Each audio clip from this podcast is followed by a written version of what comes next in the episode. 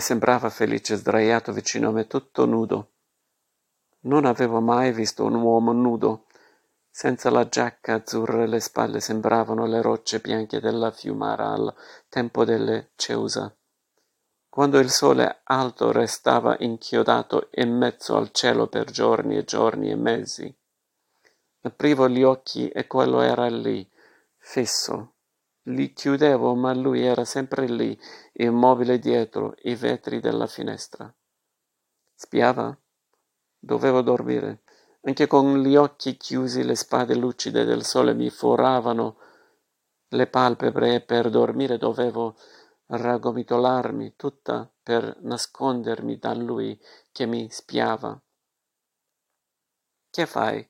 Cerchi di nasconderti che ti raggomitoli così? Hai paura del tuo paparino? Come l'aveva capito? Così nudo e bianco faceva paura, ma non dovevo mostrarglielo.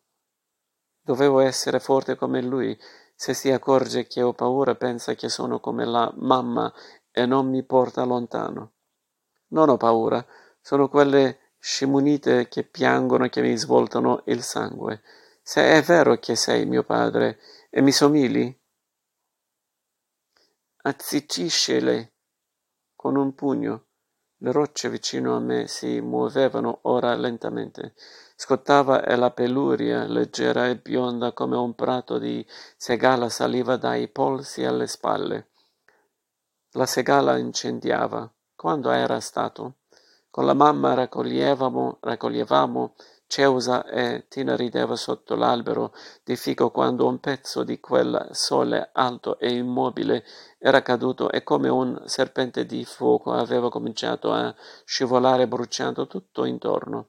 Bruciavano i peli biondi, i papaveri, i panni che la mamma aveva steso ad asciugare, le gonne di Tina. Il fumo di quei peli bruciati soffocava anche me. E come faccio io? Figlietta, come faccio a farle tacere quelle galline se tu mi accarezzi così? Un bocciolo sei, un vero bocciolo di rosa. La segala bionda bruciava e il serpente di fumo strangolava la gola. Doveva scappare, doveva scappare e arrampicarsi sul fico e gridare come quella volta. Ai suoi gridi Tutsu sarebbe venuto e l'avrebbe presa in braccio. Come fu che mi salvasti dal fuoco, Tutsu? Sotto un'ascella tu e sotto l'altra la povera Tina, tutta abbruciacchiata, che sembrava un tozzetto di legna quando si fa il carbone. E perché non l'hai lasciata lì a bruciare? Solo me dovevi salvare.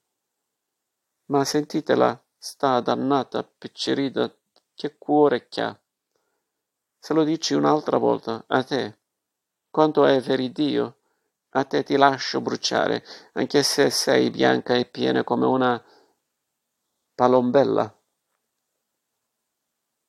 Doveva scappare, ma la roccia lentamente si era rovesciata su di lei e la schiacciava alle tavole del letto grande e il fuoco saliva.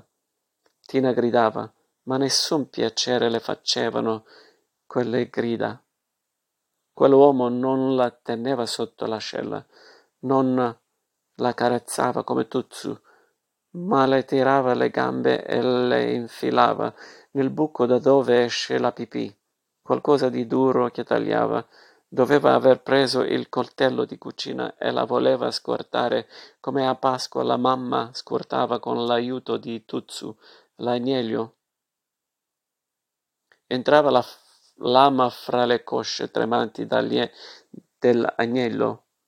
La mano grande affondava nel sangue per dividere, separare, e lei sarebbe rimasta lì sulle tavole del letto, a pezzi. Non si vedeva niente. Il sole era calato? O lei era già morta, tagliata a pezzi come l'agnello? Il dolore del coltello era ancora lì e saliva su per l'ombelico dentro lo stomaco, su fino al petto che si spaccava. Eppure le braccia si muovevano. Con le dita cercai il coltello. Era lì attaccato alle spalle. Anche il petto era intatto e anche la pancia intatta.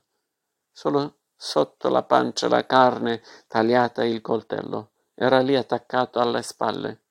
Anche il petto era intatto e anche la pancia intatta. Solo sotto la pancia la carne tagliata bruciava e qualcosa di denso e liscio, un liquido strano, colava. Non è pipì, è sangue. Non aveva bisogno di guardare. Lo conosceva da sempre. Era meglio restare fermo con gli occhi chiusi e dormire, ma il sole mi spacca la testa e devo aprire gli occhi. Quel bagliore non è il sole, ma il lume a petrolio che la mamma prima aveva acceso per lavorare. Tanto tempo prima, quando ancora quell'uomo nudo che dormiva ora accanto a lei non c'era, e con lui il sangue che faceva male. Anche la mamma, quando aveva il sangue, si premeva lo stomaco e piangeva. E poi nella cantilella si accumulavano panni e panni macchiati di rosso.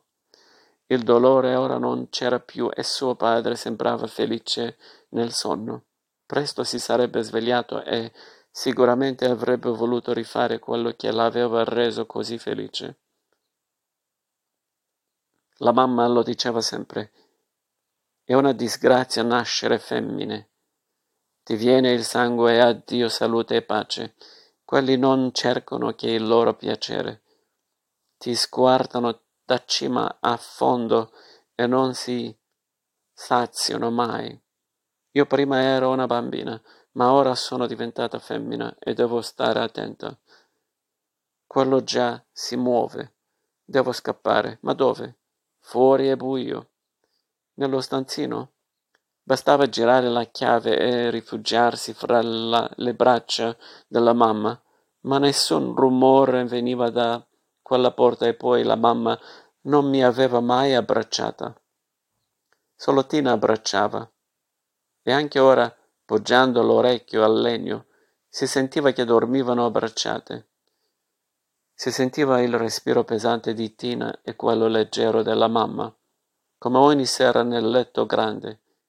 Io ai piedi e loro abbracciate nel verso giusto. No, non avrebbe aperto.